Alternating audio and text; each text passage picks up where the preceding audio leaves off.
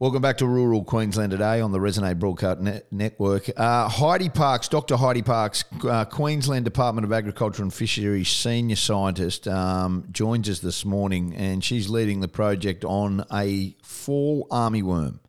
Now, we've heard of armyworms before, and obviously we've heard of all these exotic pests that come into, but the fall armyworm, and not to be an alarmist, is now in Queensland.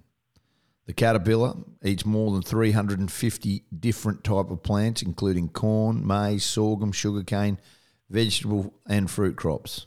And we know if they go through a crop, they can destroy it overnight. We've seen it happen before. Uh, good morning, Doctor. How are you? Thank you so much for talking to us this morning. Um, uh, there is, I suppose, a lot of worry around this. Can you just give us, to start off with, give us some description on what a fall armyworm actually is? Yeah, that's right. Good morning, Ben, and uh, and thanks for uh, your interest in, in this project. Uh, yes, yeah, so fall armyworm is a species of armyworm that first arrived into Queensland uh, in early 2020, so it has been here for a few years now. Um, it originated in the tropical and sub subtropical regions of the Americas and has fairly quickly spread throughout the world and um, and arrived here in 2020.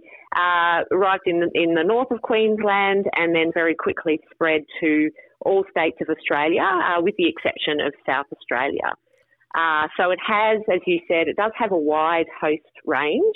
Um, although it does appear to prefer grasses, and and in Australia to date, we've had uh, significant damage um, and sort of yield impacts in sweet corn, maize, and sorghum uh, but more limited uh, sort of impacts and damage in other crops like capsicum and uh, and eggplants. So while it does have a very wide host range, the uh, the impacts uh, to date in Australia have been primarily limited to, to sweet corn, maize, and sorghum industries.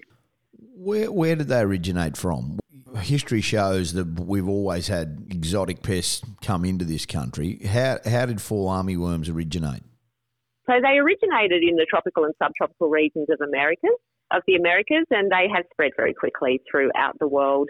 Um, they do fly long distances, um, and and so uh, yeah, spread uh, through throughout the, the world and throughout Australia uh, uh through flight primarily. Detected now in every single state and territory. And first detection was in the Torres Strait in 2020, except in South Australia. What, what, why are they discriminating against them, or is it just a, is it just a matter of time? It, it seems likely that it is just a matter of time. So they do prefer warmer regions, um, and it is expected that they're most likely to to survive throughout the year um, in the the, the the, tropical and subtropical regions of Australia. So therefore, the the pest pressure, the population levels uh, to date have been much higher uh, for example, in Queensland, but it has been, we have found it, um, it has been found in Victoria and, um, and Tasmania, so some of the cooler areas of the country.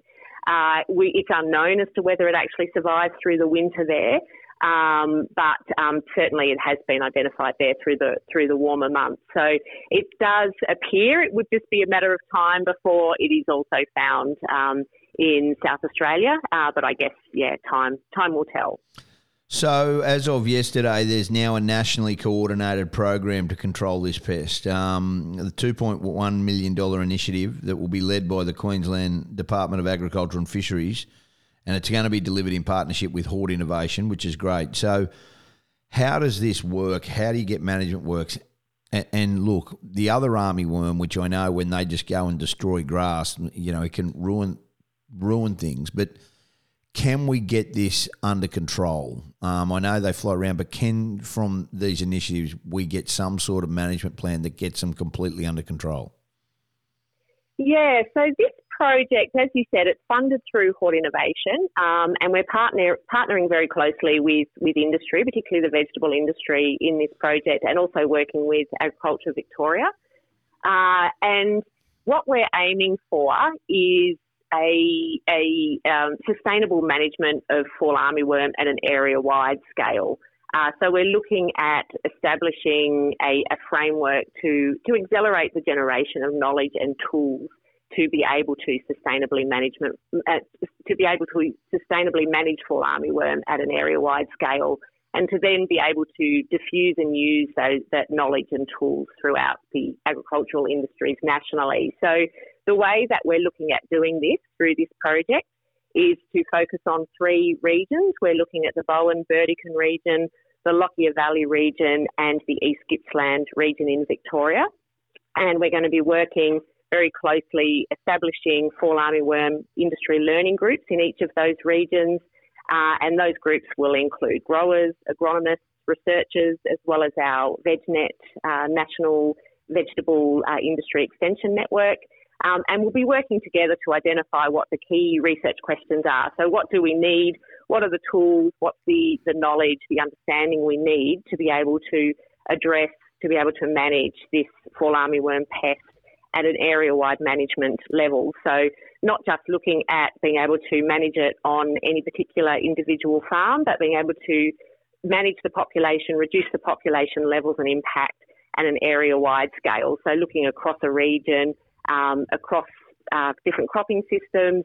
How do we manage that pest so we, we limit the, the damage um, and the impact of that pest across across an entire area? So it's really about bringing that knowledge that industries, growers, agronomists have already developed over the last few years. So they have been on the ground attempting to manage this pest already since um, since it arrived in 2020, particularly up in Queensland. So there's knowledge that has already developed there. So bringing that together with the, the research that has already been underway um, across Australia, but also internationally, bringing that knowledge together and really working together, I guess, to identify, okay, well, what, what do we know? What don't we know? What do we need? Um, and how do we actually go about um, sort of doing the research, doing the, the trials, the work that we need to be able to understand how we can manage this pest better. Uh, so I guess you know, for example, um, at the moment the, the the tools that we have in the toolbox to be able to manage fall armyworm are limited. So there's quite high reliance on um, a small number of chemicals, pesticides to be able to manage this pest. There's obviously uh, potential issues with the development of um, insecticide resistance. So we really want to guard against that. Uh, so it's really about looking at well, what are the, the biological options that we have?